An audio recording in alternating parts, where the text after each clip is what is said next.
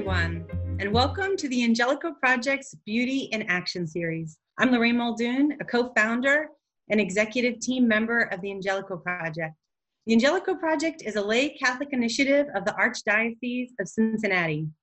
The mission of the Angelico Project is to evangelize souls and to transform the culture by promoting the good, the true, and the beautiful through arts, thought, and culture. With me today are Marty Arlinghaus, Director of Prison Ministry for the Archdiocese of Cincinnati and founder of the Serenelli Project, and Eric Genis, master pianist, composer, and world renowned performer, and founder of Concerts for Hope. Eric and Marty, we've shared lots of conversations and stories about the impact of prison ministry and the transformation of souls. And uh, Eric, I know you had a story you want to start us with. Um, would you lead us in prayer as we begin? Yeah, that'd be great. Thank you. First of all, this is uh, really excited to be here. We'll we'll talk more right after the prayer. Um, I'm Catholic, so I always start with the sign of the cross. In the name of the Father, and of the Son, and the Holy Spirit. Amen. Heavenly Father, may everything that is done and said um, be an honor and a glory to you today. We pray for all those souls who died today that have nobody to pray for them. We pray for those in our families who are away from you. We pray for all those. We pray for our own conversion. And we also pray for the conversion just of, of people who are really hurting right now. We pray for all those people who are completely forgotten, the people that Marty worked with in the prison, and for all those prisoners that I have performed for, young and old, men and women. Father and the Son and the Holy Spirit. Amen. Thank you so much. Great to be here. Just very, very quickly, I'm really excited about about this um, about the three of us working together. But I really love the title. Here's why. Action is absolutely necessary now. And it's not that, oh, we should all go out and do something. No, you have to sit back. You have to be quiet. You have to prayerfully consider what are your strengths? What are your talents? Where can you be effective? But the time to sit back with our hands in our pockets and say, boy, I hope somebody does something is over the the only way to bring a society to something of hope and goodness is to change one heart at a time. And how do you do that? I'm a firm believer in this topic. The first thing we must do is bring beauty. Why beauty? Because beauty uplifts it brings hope beauty brings encouragement. Now what i'm speaking is theoretical and that's why you know people say yeah yeah beauty's important. Okay. And and there's no frame of reference. And so i want to share the story about how beauty fully impacts. So here's a story playing for a bunch of youth. These are 15 year olds that were tried and convicted as adults. They're going away for 30 plus years. 15 years old going away for double their lifetime 30 years. They've all done very tough things. They've lived very tough lives. So these are kids that have never, these are beautiful, talented, smart children that grew up without guidance, that grew up without mentorship. And so we played. Now, this boy at the beginning of the concert was, you know, sitting at the front, slouched over, showed no interest in being there. So I went beside him and I slouched right beside him. I pulled up a chair right beside his and I slouched just like him. And I said, Pal, I'm going up at the front. I said, in two minutes, if I don't have your attention, I'll pack up my instruments and leave. These people play with any world class musician you can ever imagine. And they're here for you. You're 10 feet away. People pay thousands to be this close to musicians like I bring here. I said, but you don't want to hear them. I'll leave. I want you sitting up. You know what? He stayed slouching, and that was good. I got up there and I started playing. Within two minutes, the boy was sitting up and he was firing questions away. How does that violinist play so fast? You know, tell me about the violin. Tell me about the cello. Through the whole concert, I couldn't go one piece to another without this boy asking questions. When I play in prisons, I'm up and down the aisle. I'm not like on a stage away from them. I'm with them. I'm slapping them on the back. I'm cracking jokes. Most of them aren't funny, as Marty can attest to that, but that's okay. We have a lot of fun. So, walking up and down the aisle, and this boy is firing off questions. And at the end of the show, he stands up And he says, That beautiful, that violin. He puts his hand over his heart. Now, picture this I have 300 kids in this room, 300 kids who have done very serious things, 300 kids who don't know a violin from a hockey stick, and that's not their fault. So he stands up and he says, That violin is the most beautiful thing I've ever heard. Throws his head back and says, Why have I never heard this before? Okay, so we should examine that. Why is this boy never heard this before? He's gone to school in America. Why has he never heard this before? That's a poverty. It's not an economic poverty, but it is a societal and a sociological and absolutely a psychological poverty that this boy has never been given the opportunity to be inspired by something that he feels is so beautiful that would have uplifted his humanity and would have given him a different vision of himself given a different vision of his community and of his environment and would have given him hope. Because beauty stirs on a level that is beyond comprehension. It's beyond, you can't talk somebody into hope, but you can give them an experience of their humanity, which uplifts them. That's what beauty does. So I'll get back to that story in a minute. So, what are some of the comments I get in prison? It's this one man stands up, throws up his arms, and yells out, I forgot what hope felt like. I forgot what hope felt like. I'm playing the violin and the cello. Mind you, it is a very intense concert. But we're playing the violin cello, and this man has no idea what he's hearing. And for and somehow this music goes in, touches him, and throws and just elevates his humanity. And he says, I forgot what hope felt like. That's a very strong word, hope. He didn't say, Oh, this is really entertaining. He didn't say that. He said, I forgot what hope felt like. Another man said, I was convicted at 15 years old. Yes, when they're often in gangs, a lot of these young people have the vision that if they um, if they commit a crime, they're going to be they're going to go to the big boy prison and they're going to be treated like a king because they killed a guy in an opposing gang. That is such a, a horrible um, sort of misrepresentation but this is what they're sort of encouraged to believe. So they commit their crime and then they get 60 years of imprisonment at 15 16 17 it's a disaster. This boy 15 years old says i was convicted as a double sorry, for double murder 20 years ago. So now he's 35, and this is in Donovan Prison in California. And he says, I died that day. And he says, today, and I didn't even invite questions yet in this concert. He stood up and he said, I feel alive for the first time. Okay, why such strong reactions? It's got nothing to do with me. Maybe beauty touches them in a way and elevates their humanity in a way that they've never been invited to see life before. So, beauty is such a secret weapon. It is so important. Yet, in all of our sophistication and civilization, and we would we would say that we're advanced, and all this language we use to, to sort of compliment ourselves on how sort of advanced and how forward thinking we are, we fail to recognize the importance of our humanity and the sacredness of every human life and the importance of the dignity of every human soul, of that which animates us, of that which, which makes us fully human, is fed by things such as beauty.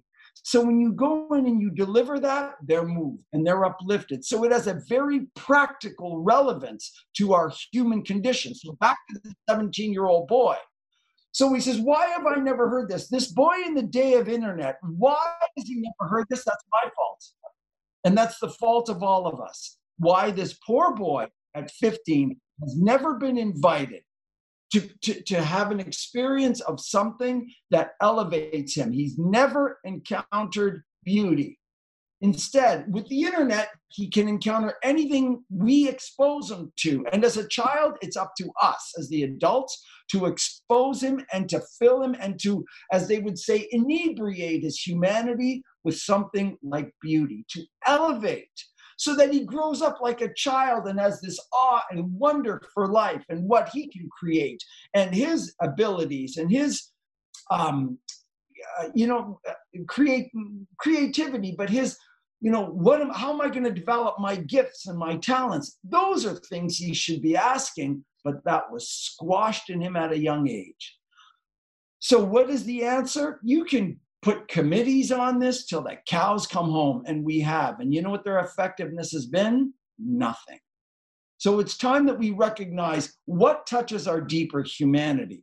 It's beauty. Beauty is the answer. You know, we're talking about eternal work when we talk about this, like the soul is made for eternity. And beauty is a piece of eternity. So when we um, when we share beauty to a soul that is lost and in despair, it touches something very deep within them because they were created in God's image and they were created for that beauty. And so it's almost like it's almost like in a sense touching eternity in a way for them like they may not see the light of day again they may not um, hug their grandchildren or or have children or you know many things that they would have dreamed of having. Um, and yet to raise their souls up that they can recognize even a greater purpose. And I, you know i have we fostered our youngest son and our initial our initial hope our, our baseline hope in that experience was if we can at least expose him to love that if, if at the minimum he can see and experience what does love actually look like what does love feel like? We didn't know what the rest of his life would be like. We didn't know how desperate things would be.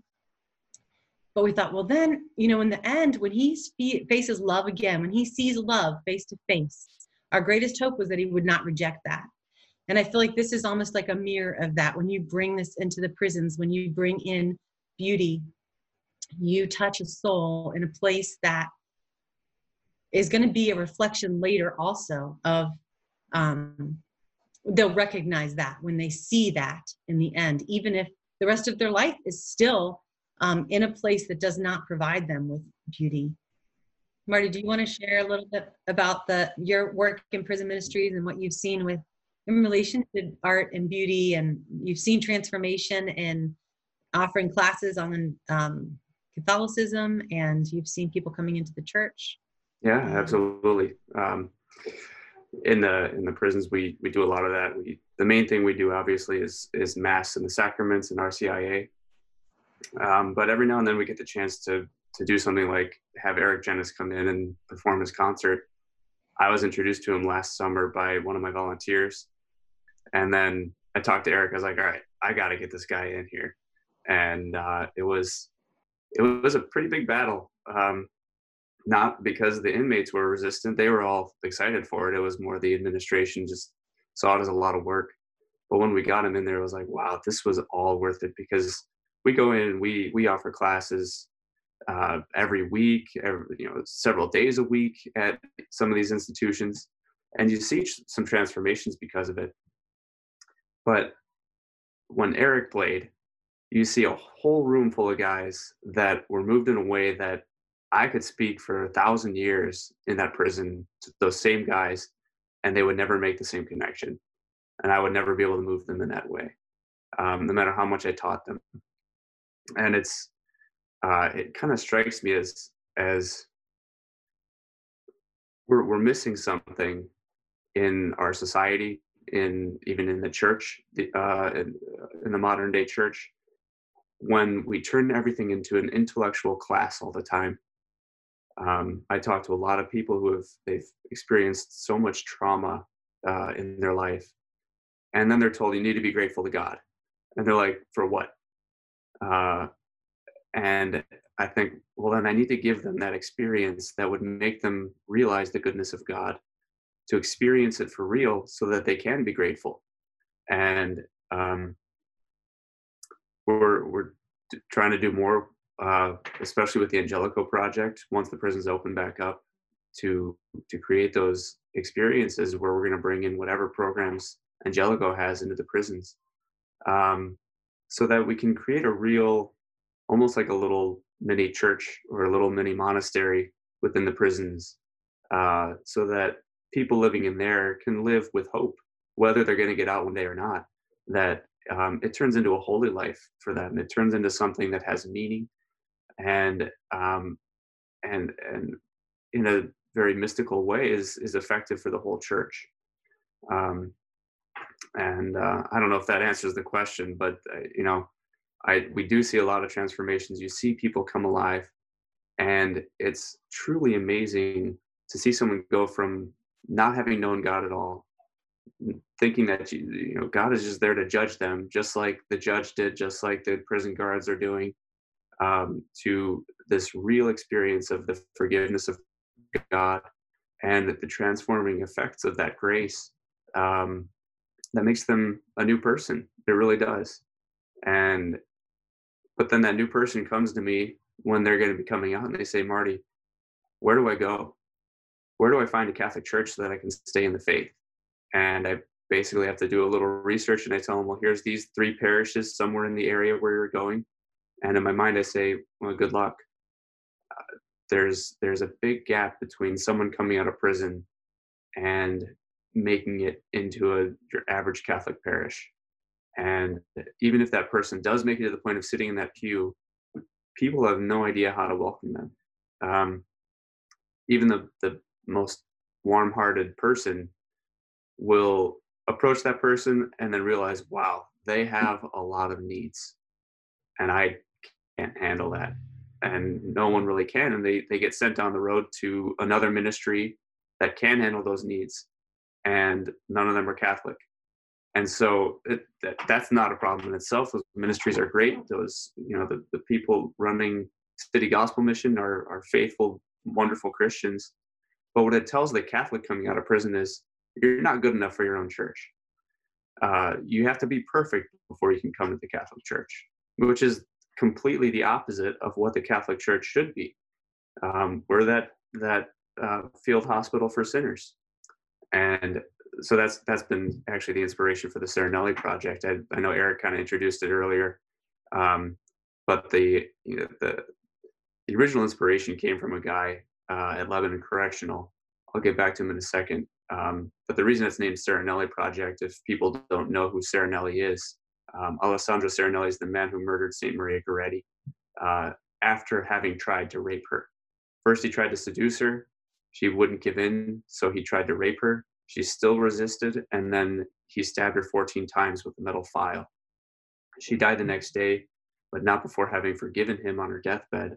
He was arrested. He was sentenced to 30 years in prison. Um, if he was tried as an adult, he would have been sentenced to life.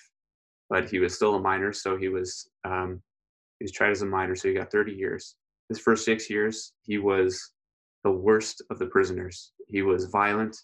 He was uh, aggressive. He was always in the hole, and uh, and he even at his trial he blamed Maria for her own death. He he said, "Oh, she brought it on herself. She asked for it, and then she forced my hand, and it's her fault." But then, six years into it, he was most likely in the hole. Um, the hole is solitary confinement, um, and uh, he he had a dream where he had a vision of Saint Maria. Uh, she was in a garden picking flowers, and she came over to him and she handed him 14 white lilies, one for each one of the stab wounds that he gave her.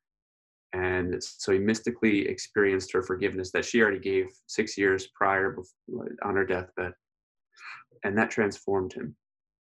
He became the model prison inmate after that. He, he started praying. He was inviting other people into, into the faith he he never caused any more problems with with the the staff or anything and he he was actually released three years early so he served 27 years um, for good behavior and then when he got out uh, a few years after getting out he he went to maria's mother who was still alive and he begged her on his knees for her forgiveness and she said well if my daughter could forgive him so can i and so she forgave him and then she adopted him as her own son.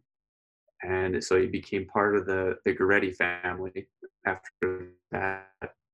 And then shortly after that, he, he was able to enter a Franciscan monastery where he served as a lay brother for the rest of his days. He lived to be in his 80s. I think he was 88 or so when he died. Uh, he died in 1970. So he's a very recent, uh, a recent story, and um, he wrote, "Maria's forgiveness saved me." Uh, that that's one of his most famous quotes. Maria's forgiveness saved me, and it's inspired by his life, but then also this other guy that that we're coming back to now. This is a guy that when I first saw him, he honestly he scared me. Most guys in prison don't scare me. I've seen them all, but this guy when he came in, I'll, I'll admit I was a little like, uh oh, you know, he's he is covered in tattoos, all like full hood of tattoos coming down into like it looks like scorpion pincers around his face, uh, around his lips, and I, I thought, oh gosh, this must be Aryan Brotherhood.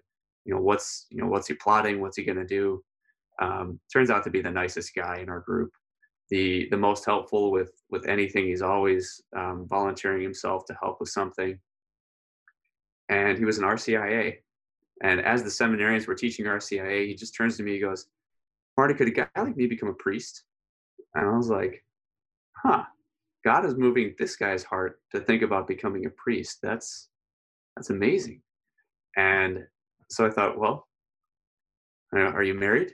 No. Have you been married? No. Do you have kids? No. He's like, I'm single. I'm not married. I don't have kids. Why not become a priest? I want to serve the church in some way. And so then it, it after doing a little research, it comes down to, well, what's the crime? Um, that's at least theoretically um, what what the seminary has to consider. But also practically speaking, knowing what these guys face when they get out of prison, there's little chance that he'll even make it into a Catholic parish, let alone get into a seminary, make it through formation, get ordained, and then be trusted to go to a parish and serve a parish. Um, that tattoos might be enough to scare enough people away, um, let alone whatever kind of crime he, he committed in his past. It's just that hard for people to forgive and and to forget and to give him another chance. But I thought, well, what if there's a community that knew how to accept him and knew how to give this guy the formation and the chance to serve the church and even become a religious and even become a priest. And so that was really the the original idea for the Serenelli project was let's create a reentry monastery for guys coming out of prison to reenter and give them the chance to even uh, discern the call to serve the church and the community to, community to do it in and the apostolate of serving those who are coming out of prison serving those who are in prison so that the same guy who was once wearing the, the dark blue pants with the light blue t-shirt in the prison gets to go back in there dressed in a religious habit instead and offer the mass for the the guys that that are you know coming behind him. Um, so that's what we're trying to set up and we're actually just yesterday I, I mailed all of our documents of incorporation to our attorney so that we can file with the state as a uh, as an organization and then with the IRS as a nonprofit. So we're making progress, and um, my hope, as long as nothing stands, you know, nothing big stands in our way, and we just are able to keep doing our work, is that maybe by March or so next year we should be able to receive our first resident. I would love to talk a little bit about just um, creativity too. Like I feel like I've heard you talk about that, Marty, in um, like we were made similar in that it's eternal like we were made in the image of god and in his image and likeness we are made to be creative. And many of us have kind of maybe turned that off in our lives just being numbed by everything in you know media and society and we rush and we isolate and we you know we spend all our time um, maybe trying to achieve something but that deeper place of you know it's kind of monastic in a way like creativity. We're created to be creative. And you've seen some of that um, impact of some of that in the prisons. And i think that's part of a vision for the serenelli project also um, that, and that gives purpose also. I know i showed this to you lorraine. Yeah. This was this was made for me by one of the inmates at warren correctional uh, as a just a little thank you gift.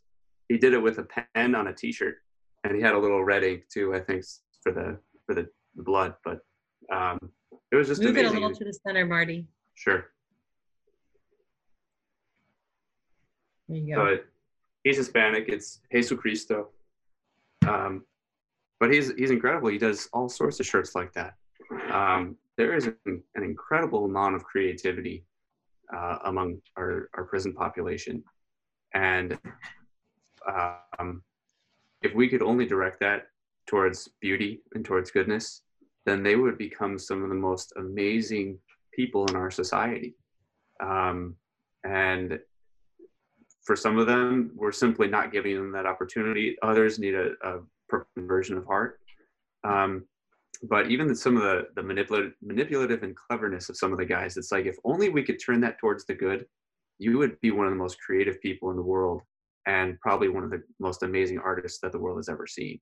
And let's let's create that that opportunity for you to, to have that conversion and then the community where you can exercise that creativity. There was a man in prison that once wrote me a letter.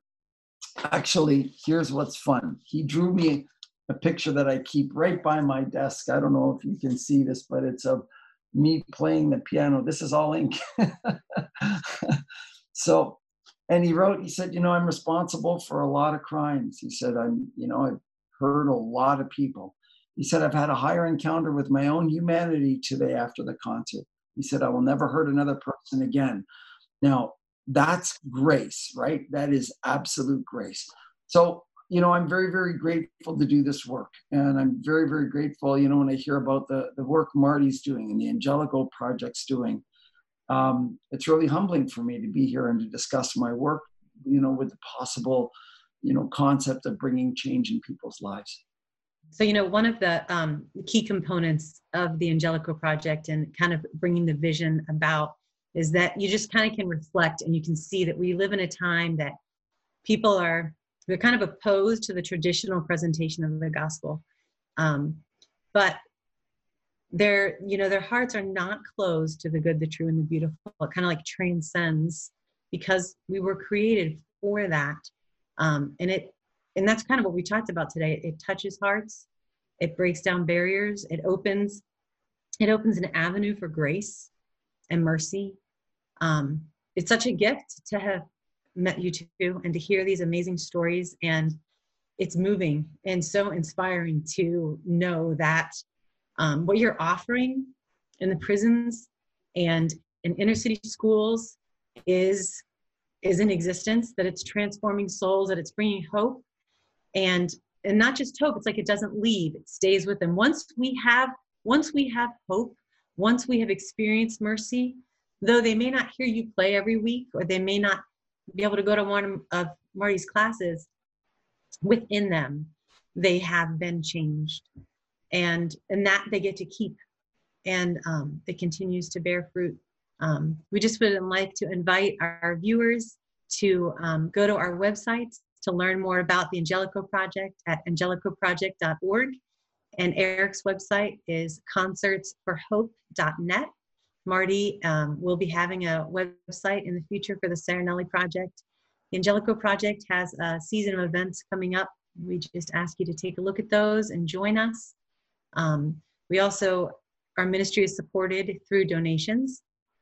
So we ask that you might share this um, website with others, join our email list, and consider making a donation. Marty, do you want to wrap us up with a prayer? Absolutely. In the name of the Father, and the Son, and the Holy Spirit. Amen. Most loving and affectionate Father, you are beauty itself, and you gave us your word, your only begotten Son, who brought that beauty down to our human level so that we might be able to experience it here on earth. We ask that you fill us with hope that is enkindled by the experience of beauty, even here and now, so that we have a foretaste and have a reason to hope for what we will have in heaven with you. We ask you to send your Holy Spirit upon us, upon the Angelico Project, upon Concerts for Hope, and upon the Serenelli Project, and upon all those who will come into contact with the beauty that we bring into the world. Make us your instruments of your grace and of your peace, so that all those who we affect might be brought into an experience with the, our Redeemer, our Lord Jesus Christ, that they will be transformed by his grace and his beauty, and that they may be brought to salvation and to eternal glory with you and the Holy Spirit and our Lord Jesus Christ, now and forever. Amen. In the of Father, and of the Son, and the Holy Spirit. Amen.